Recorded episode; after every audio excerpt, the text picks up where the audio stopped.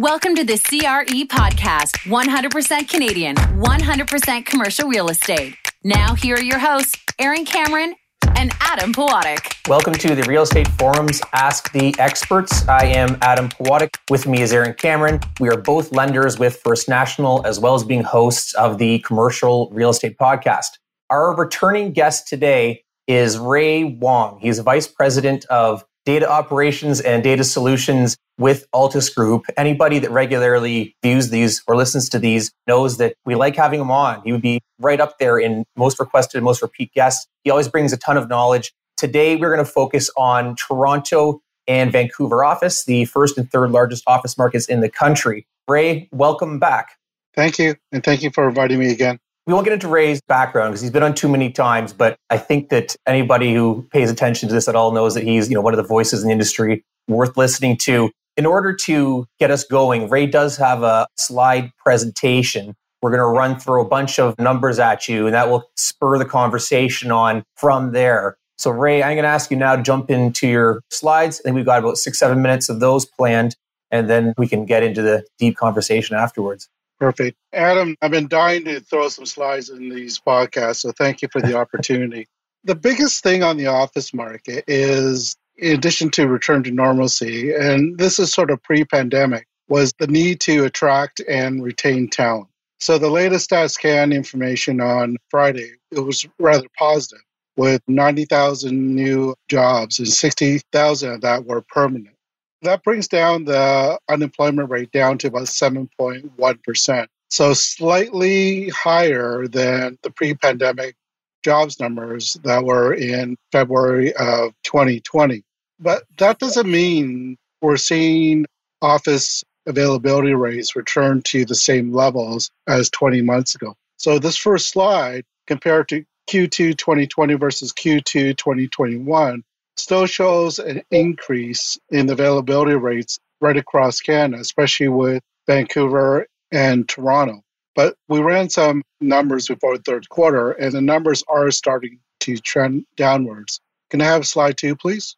And the big news that you've been hearing is basically the sublet as a percentage of the available space. So, with respect to Vancouver, 2Q 2020 to 2021, you're seeing a decrease. In Toronto, the numbers are still up quite a bit compared to a year ago. But again, this is the biggest thing that a lot of the tenants did when this pandemic hit that they didn't need space and they're trying to lease or sublet the space in the open market, driving up the availability rate. Slide three, please. What this shows you is that we heard earlier on this year that there's definitely an increase in number of showings and inquiries to brokers as well as to owners respect to looking at space and looking at their options either to renew, to expand, or shrink their space. Now, we ran the first half of this year versus the first half of last year, and we're still down. We're down by close to about 900,000 square feet on a national basis.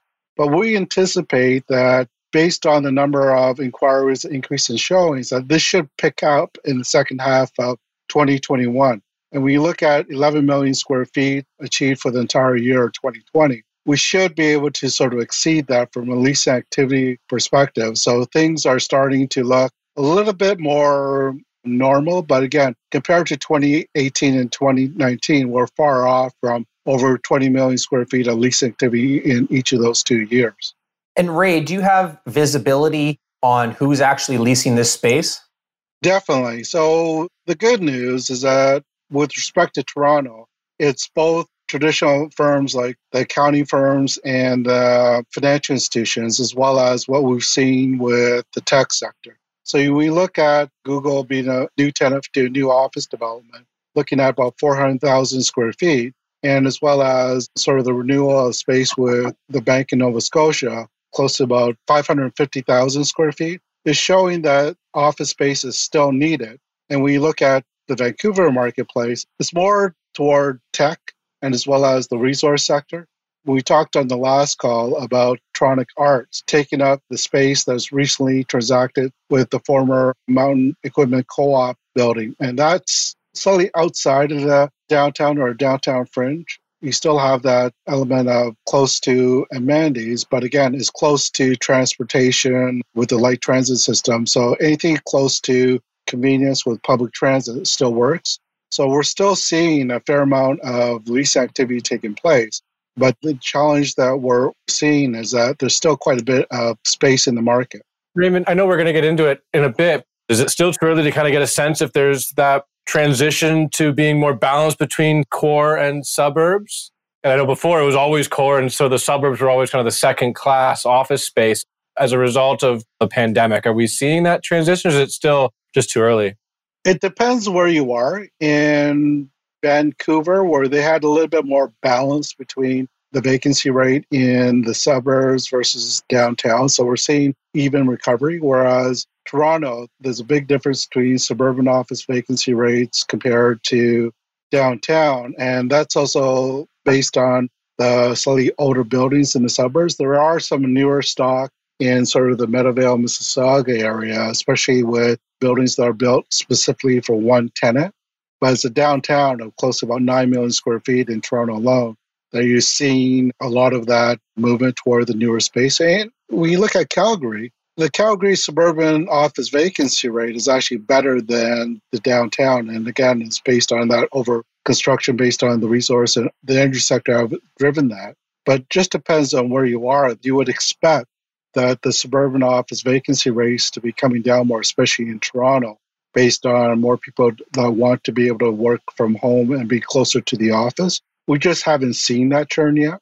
Compared to Toronto and Vancouver, and you mentioned Calgary, so maybe throw that into is part of the distinction or the difference between the geographies, the expected rates, the rents you're getting in the core versus the suburbs? Like, what's that delta? Does that delta vary depending on where you are? is it fairly consistent between core and suburbs, no matter where you are in the country?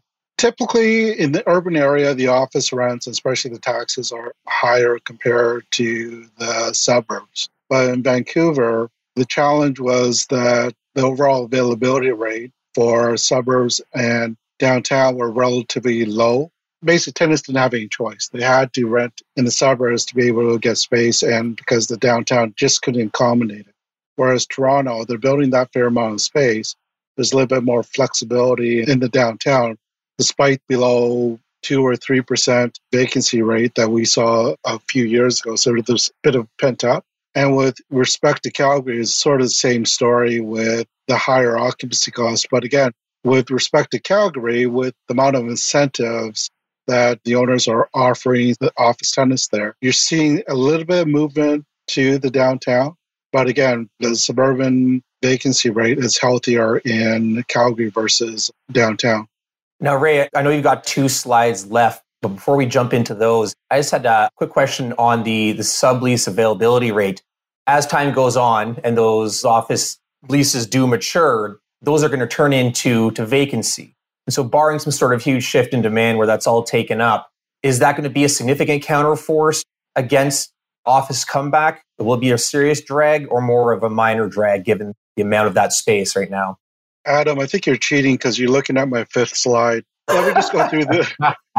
sure, let's get into the slides uh, then. if we go to slide four, that gives you an idea of the lease activity that is taking place. So we broke it down into expansion, new tenant, renewal, and sublet, broken down by 2019 and 2020, 2021.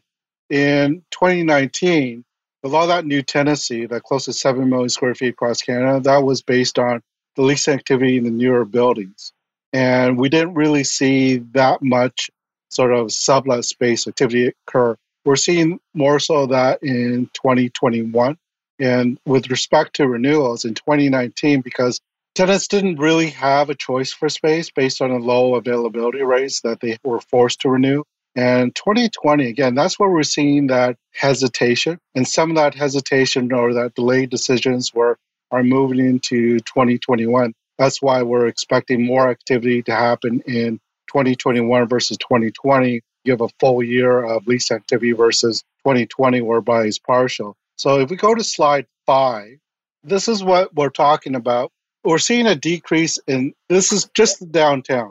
This is my positive slide in the slide deck that we're seeing the overall availability of sublet or sublet space as a percentage of the available space actually decreasing in our sort of preliminary third quarter numbers in both Toronto and Vancouver. Now, that isn't all of the result of the lease activity on the sublet side, but it's also based on some of the blend and extends with some of the tenants that renegotiated their space. So, one, they probably took less space. So, some of that sublet space converted into the direct space, and as well as some of the sublet space, the terms sort of expired. That's what we said last year that the sublet space that was coming on the marketplace weren't really that great of a sublet opportunity because one, the space, and two, the amount of term that's left in the lease, and some of that was between one and two years. So, what's going to hit this marketplace? And again, it's interesting with Toronto. The overall vacancy rate in Toronto is actually downtown Toronto is actually down, but the overall vacancy rate for the GTA is actually up. And that's because of some of that conversion from sublet to direct space.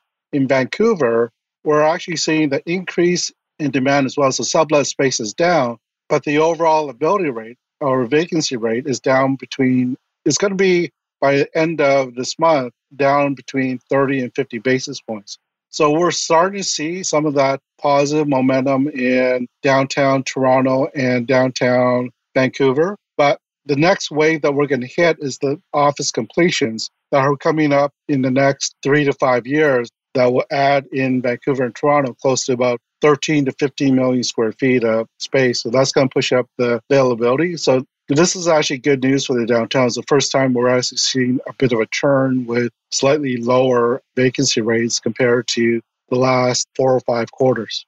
So, if I can dumb this down to my own level, the market will diffuse this minor ticking time bomb over the next couple of years. But you also mentioned with the new product coming on stream, if we were to look way forward, when are we going to get back to those ultra low vacancies that we had prior to COVID, or is that just not in the picture for the next five, six, seven years? The challenge we're seeing, again, is going to chip away over the next three to five years. Again, with Toronto, you have the financial sector, and it's a little bit uncertainty with some of the banks of what they're going to be doing with their leases over the next 12 to 18 months, whether or not they're actually going to reduce their footprints. But the thing is, is that from the new construction standpoint, the leases that have been signed, I haven't heard of any sort of lease cancellation. There could be a few tenants, but we've also seen a couple more sort of announcements, especially with Toronto, with a couple of sort of smaller buildings, about 100 or between 75 100,000 square foot, being announced with some tenants in there. Especially, you're going to see that in the suburbs. The suburbs don't get a lot of notice, but any given year, they get between half a million to close to a million square feet of new office supply in the suburbs. is just a lot more sort of smaller buildings being built, and it's not the 1.2 or 1.5 million square foot building that are being that get most of the notice in Vancouver and Toronto. So it's going to take us a little bit longer. And the other aspect is that I think there's going to be some redevelopment of some of the older office buildings, particularly in Toronto, maybe Vancouver as well, that will sort of reduce the inventory a little bit. And what we also will be seeing that we haven't seen in the last year is the return of immigration. Last year, I think there was about 200,000 people immigrated to Canada. And I think going forward for this year next year, I don't think we're going to hit these numbers, but the immigration level is expected to increase to about 400,000 over the next couple of years going out. So that's going to bring in more people. So that's going to have a major benefit, depending how you look at it, positive impact on the housing market, but will also create greater demand. And I know that there's big discussion right now with affordability of housing, but it's just going to sort of tax that going forward. So it's going to take some time for the office markets to return to more of a balanced level. But again, there's a amount of new supply that's going through the system as well. Ray, I know, of course, on the demand side, there's still so much uncertainty, but we have heard some announcements where some major tenants have just decided that they're not coming back. There is no more office in their future. Is that a inconsistent trend? Is that something you're hearing less and less about?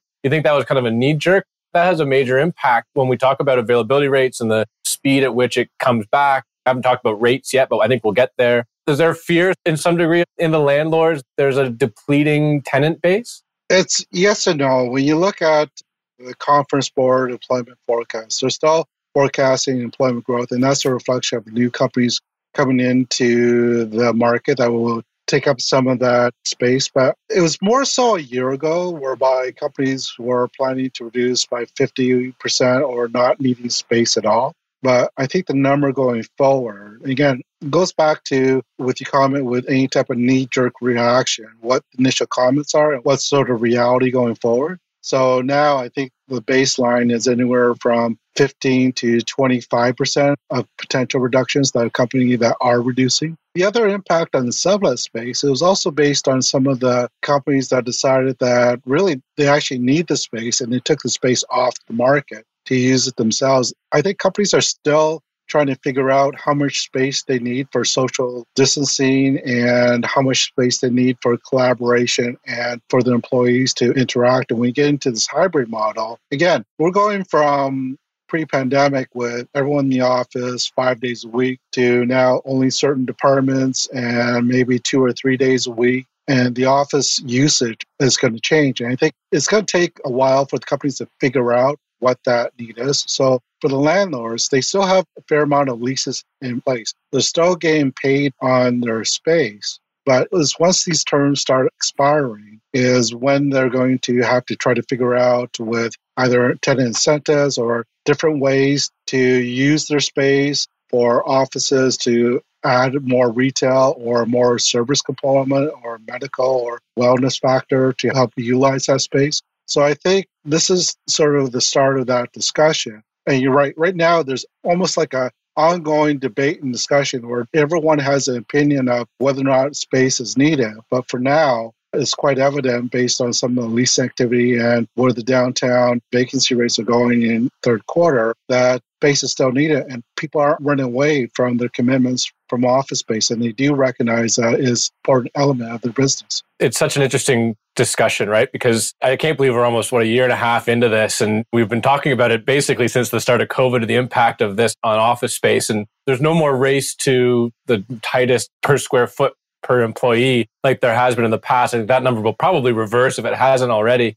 But what's interesting, you know, and we're going through this, I think every company is going through this, is what is the impact of not being in the office on culture? And that's a theoretical question, not a scientific question. And it's so hard to know. But I think as companies tackle that and some get back to the office and some don't, and how does that impact your ability to do business? All of this will become clear and the demand for office space will kind of spec itself out. But I mean, I can't see it really becoming clear in the next 24 months, if not longer. With that in mind, are you seeing like the lease durations, whether it's the renewals or the sublets, or tenants kind of saying, hey, listen, I need kind of a two year bump. Like I just need to get through this so I actually know what I'm looking for in the long run? Yeah. And we were seeing that pre pandemic that companies were looking for better flexibility of their lease terms and the average lease terms for it was between 5 and 10 or 10 or 15 with renewal bumps but they were looking for between three and five year terms with some sort of flexibility. And then that's what we talked about earlier with respect to the demand for co-working space or having for co-working space to be seen as amending within the premises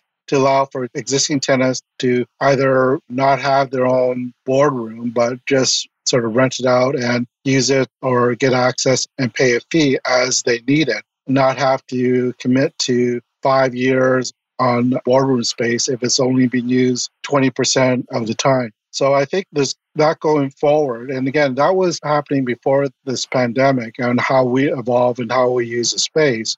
But it's all about flexibility. And right now, that's where you're getting a lot of that discussion in the suburbs to have either satellite offices or have some co working space that their employees that don't want to have to be downtown but want a certain amount of dedicated space for them to have access to. And then the other aspect is that we're also seeing that in some of the new residential condominiums and apartments that are being built that their apartments now are becoming an extension of the workplace. So not just in their office, but owners are coming up with different type of amenities in the common area to allow for either some sort of dedicated desk or some co-working, a little bit more privacy to be able to take calls. So your home has become a little bit more of an extension of your workplace by having those amenities as part of the common area where you are rather than having to travel back to the office or someplace else. Yeah, it sure beats sitting in Starbucks all day if your building has an amenity like that. Ray, I want to talk about, about a headline grabbing transaction that happened believe it was earlier this year. and that was the Scotiabank renewal. They took 550,000 square feet, and it kind of divided people's opinions because they did reduce their total square feet. So one side of the camp, you know, people pointing out that they've reduced, and this is, you know, a sign of impending doom for all downtown landlords that rely on these banks taking massive spaces. But on the other side, you had a bank renewing over a half million square feet, which is a sign of faith of continued operations downtown and work from office. So, what did that transaction tell you?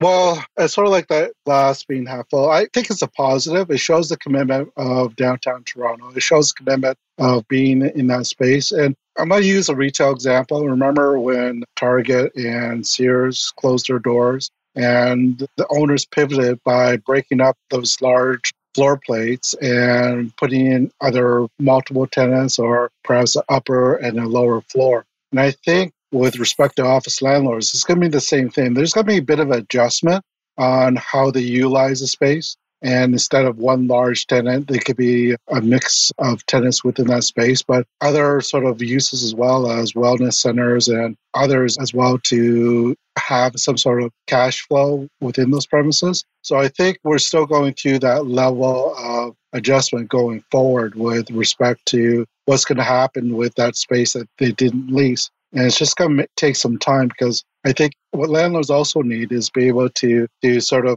retrofit that space to upgrade the HVAC system or anything else they need to make it a little bit more competitive, especially with the newer office buildings that are coming to the market.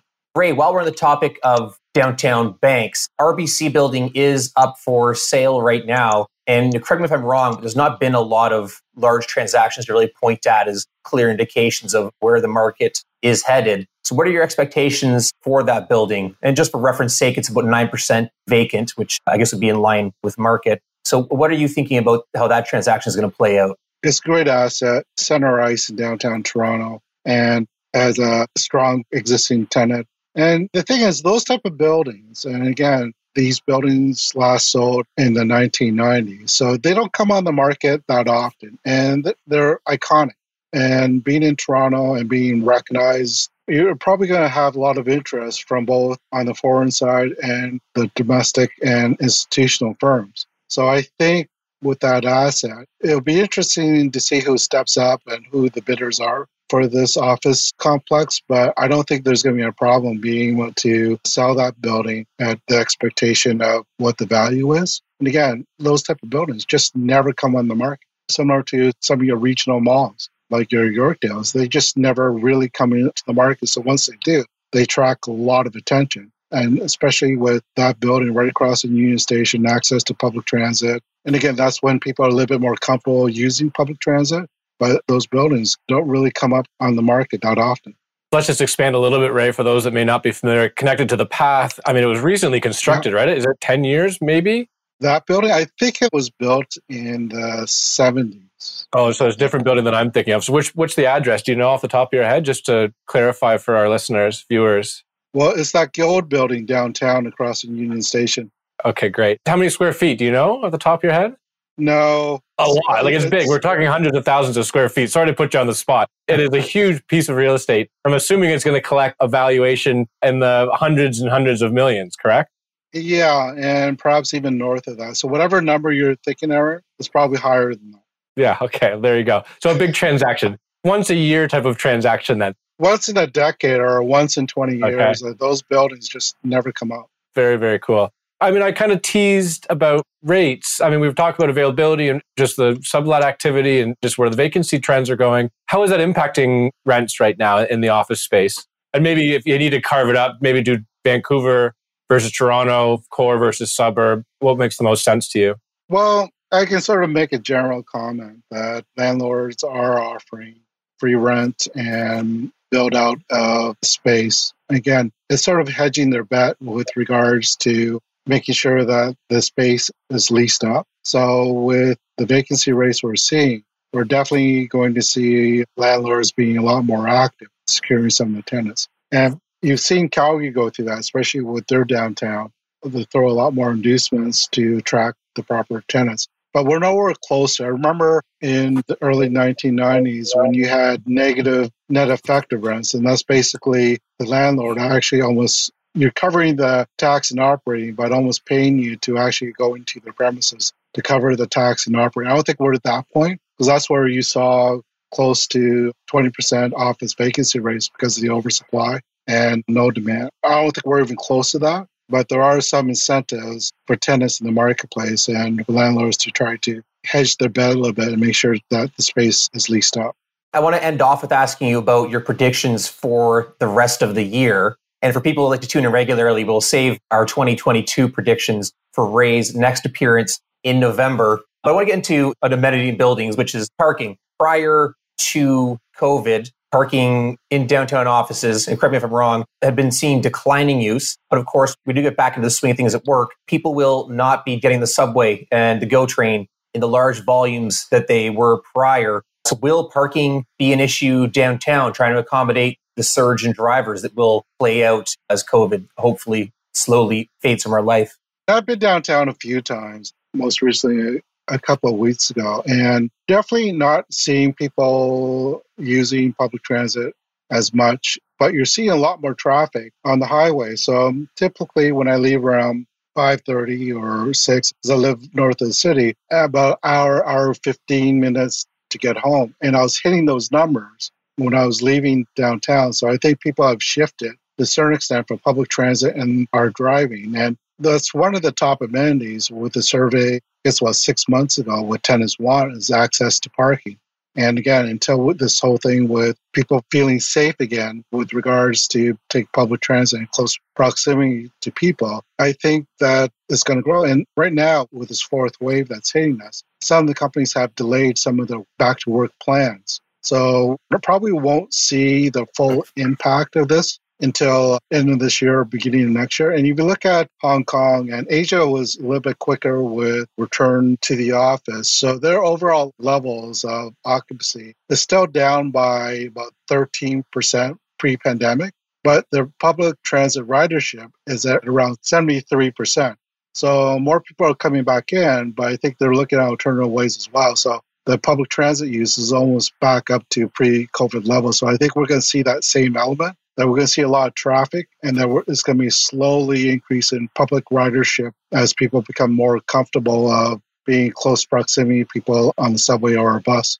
Yeah, and I throw myself in that camp. I was a daily subway rider up until COVID, and we do go back. I'm 100% going to be on the clogged roads and contributing to the problem, but it is what it is. So that kind of covers your parking prediction for the rest of the year. What about the larger office market? What do you see happening between now and the end of the year? What metrics are going to move? What trends do you see coming out? or not coming to fruition, you know, the things that we're worried about. You sort of hate to say this as a researcher. There's still a certain amount of uncertainty, and I think companies are still trying to decide what type of office they want. So I think for the remainder of this year, that I think lease activity will be up compared to a year ago, but more the same as people still trying to figure out or sort out what their needs are. And I think it's also going to be dependent on this fourth wave and if cases start going up, speaking from Toronto, but if you look at what's happening with respect to Alberta and BC, whether or not that's going to slow down return to the office, and whether or not that's going to bring back lockdowns, and whether or not we're going to see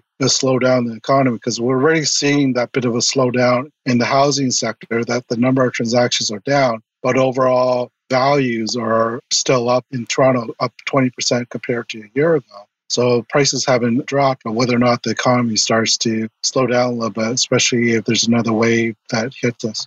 It is a very uncertain time, particularly as it relates to the office market. Maybe Ray, on a more on a personal note, you mentioned your commute. What is Altus's status right now? Are you in the office, still figuring it out? How does that look? It's based on a volunteer basis because I think we realize that some people actually prefer or they're more productive in the office, so we're letting them do that. And the people that are not comfortable yet, they're okay working from home. For us, our staff has still been very productive being away from the office, but some of them missed that collaboration. So we opened up uh, a couple weeks ago and they're starting to come back in and you have to book or hoteling space. So you have to book your desk or office before you go into the office. But our hard point is we want to put our employees first. And again, that's also from a retention and attraction standpoint that we're putting our employees first and making sure that they're comfortable in coming back or staying at home. And they're doing a great job with their productivity as well. So we're giving them that choice, at least at this point. So, Ray, I feel like I need to preface this next question with a disclaimer about not giving investment advice, but we're almost out of time, so it's going to be a very pointed question. If you were a downtown office owner in uh, Vancouver or Toronto, is it buy, sell, or hold recommendation? I would hold for now because I think things are still up in the air and how space will be utilized. And again, I'm a little bit biased because I'm a strong proponent of downtown office space because of the amenities and because of the focus of public transit. I'm still a strong believer on that. It definitely wouldn't be a seller. And again, I think companies are implementing their investment strategy. So some of the assets will be disposed of based on the overall portfolio. But I'm still a believer of downtown office space. Yeah, presumably those dispositions are well thought through and didn't happen after COVID started. They were probably assets they were looking at disposing of in the first place. So it's one of those things, it's, you know, cart before the horse potentially. We are out of time. Thanks, Ray, again for coming on and enlightening us with all the information about Office. I look forward to having you back on in November. Thanks for joining. See you again next time.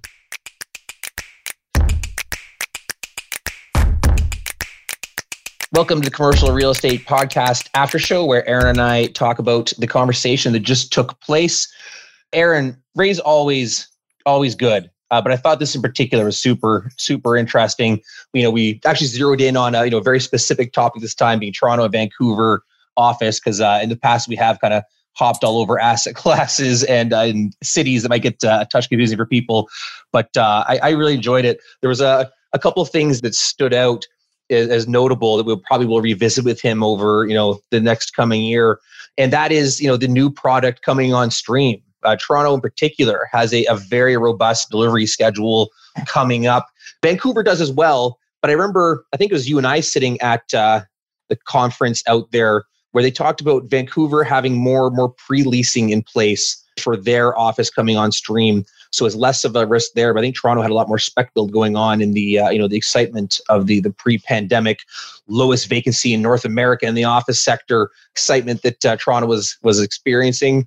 That's going to be big lumpy dispositions of class a office that we're probably expecting some very high rents you know i've got a vision in my head of uh, you know a snake trying to uh, digest a pig you know i'm sure you've seen that on the internet before ew ew um, thanks for that visualization. But no, but yeah, like I like if you remember, oh, I can't remember who the guest was. We had one episode where we were just talking about just what's going on in the office market where, you know, there I think it was something like 7 million square feet, you know, in the entitlement development process coming on in Toronto, the majority of it being spec build, right?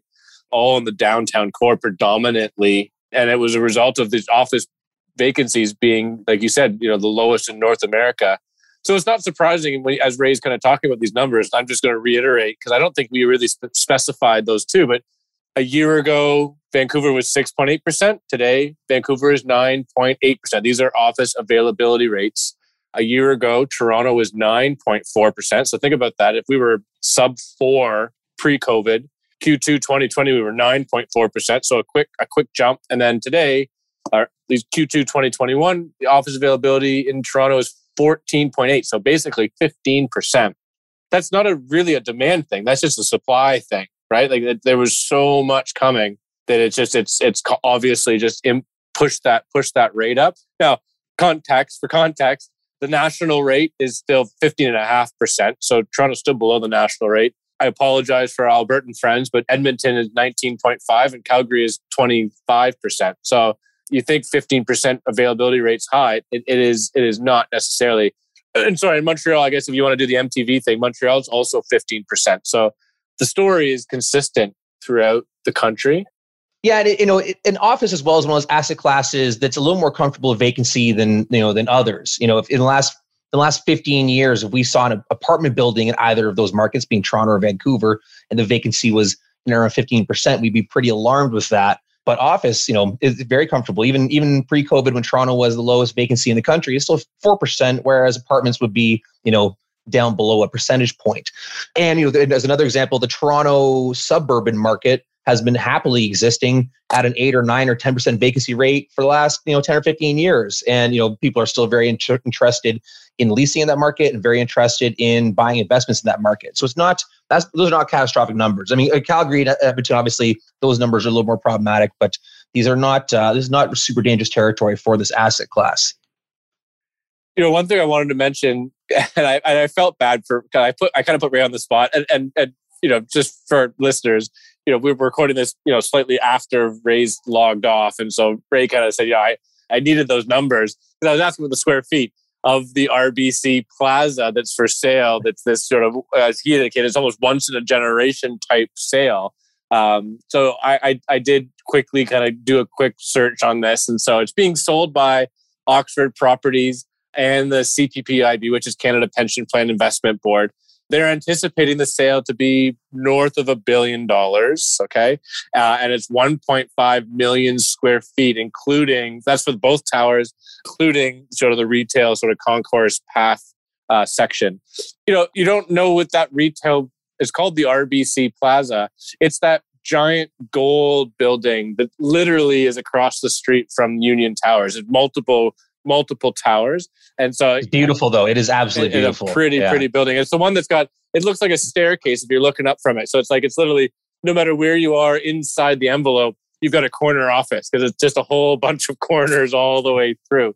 So it is. I, I mean, it's a 1.5 million square feet. Obviously, that's that's that's you know material amount of space, and anything that can potentially reach you know what's a billion dollar purchase price yeah, that doesn't happen very often in this marketplace in Canada, particularly, right? Yeah, or even within that uh, that asset class, because it tends to be pension funds just holding on for uh, for decades. So yeah, it's it's be interesting to watch and see what happens. You know, the final number will be very very interesting. I did like that uh, Ray did you know hedge his bets by just sticking to the prediction there'll be you know over over a billion. I think I think we're almost at time here, but we we did talk about the um the sublets, right? There's a huge amount of sublet space in the market, and then most of that will not end up getting leased and then will end up being a vacancy. But it, it did trigger a memory of the first dollar I ever made uh, in real estate. Do you want to hear it? It's a sublet no, story. No, That's no, I don't. I don't know. I don't want to hear that. okay, never mind. Let's just keep. Let's just wrap at it. Yeah. no, I'm just kidding. Go. Yeah, of course. Go. okay. Okay. I thought you were serious for a second. All right. So this was. Uh, I was at Colliers, where I worked prior to uh, First National, and uh, I've been cold calling and going around industrial market then was not the hot commodity it is now. You know, lots of stuff in the market. And uh, I called the landlord, and they gave me a sublet listing. Sorry, I didn't call. I didn't call a landlord. I called a tenant, and they gave me a sublet listing for about ten thousand square feet in a, an industrial plaza. And I was super excited. And I didn't realize at the time how little attraction sublets held. You know, with remaining term of a year and a half in a market that was already saturated with product and uh, so, you know, listed it and did some tours and uh, ended up never doing that deal. So that's what made me think about a lot of this office space that's currently for sublet is a lot of it probably will end up never, you know, never actually transacting as a sublet. We'll come back to the avail, you know, come back to this true vacancy. Uh, but what I did do is I toured somebody through that property who didn't like the unit I had listed, but liked one of the other ones available It was with the landlord. So I said, well, hey, you know, I'll, I'll happily take you over to the landlord's office and uh, plugged it in for my first deal done there. That was that one. Just kind of scooped that guy while he was headed over to the landlord's office. And uh, as tradition is there, they cut your tie on your first deal. So I got my tie cut shortly afterwards. But uh, it just kind of triggered a, a memory of, uh, of, you know, the, the pains of sublet, uh, sublet leasing. ah, yeah, that's, uh, yeah, it is. It's and you know it's funny because it's not something we've really had to talk about um, in office or or retail or industrial, right? In the last sort of decade or more, 20, 20 years probably, because it's just it's been such a frothy market, and it is now a reality of the office space and and retail for that matter that we're just we're just having to deal with. Curious though that that's how you got your uh, how you got your tie cut, quote unquote. I love that. yeah we didn't talk to Ray about it, and this is just a hook for the next episode at some point in the future. But one of the things that I think is really interesting about this office market, and with clearly with pandemic woven into it, is where is the office sharing market going, and how is WeWork navigating this, and what how is that going to transpire? Because one of the reasons we always heard about the office market being so tight was just the amount of absorption by space sharing or office sharing companies. WeWork as one of them, but there are many others just just just, just leasing up space left, right, and center. I'm assuming they're long those leases. I wonder what proportion of the sublet market they they make, and I wonder what the future looks like for that business model. Haven't heard much. I mean, before COVID, WeWork was it's like every other day they're the largest landlord, they're land, largest tenant in Manhattan. They're the largest land, tenant in the world. You know, they were just they were just kind of gobbling up space like all over the place. Uh, with the underlying currents of yet they haven't made a dollar of profit ever in their history. I, and I just I, I wonder where that is now. I don't know the answer. We will find somebody to talk about that. So so stay tuned. That's uh that's an upcoming upcoming uh, podcast episode. Thanks everybody for listening. That's enough of us rambling around on this topic. Talk to you again next time. Thank you for listening to the CRE podcast. The information from this broadcast is not to be relied upon as financial investing, professional accounting, or legal advice. First National Financial LP holds Financial Services Commission of Ontario license number 10514 and 11252.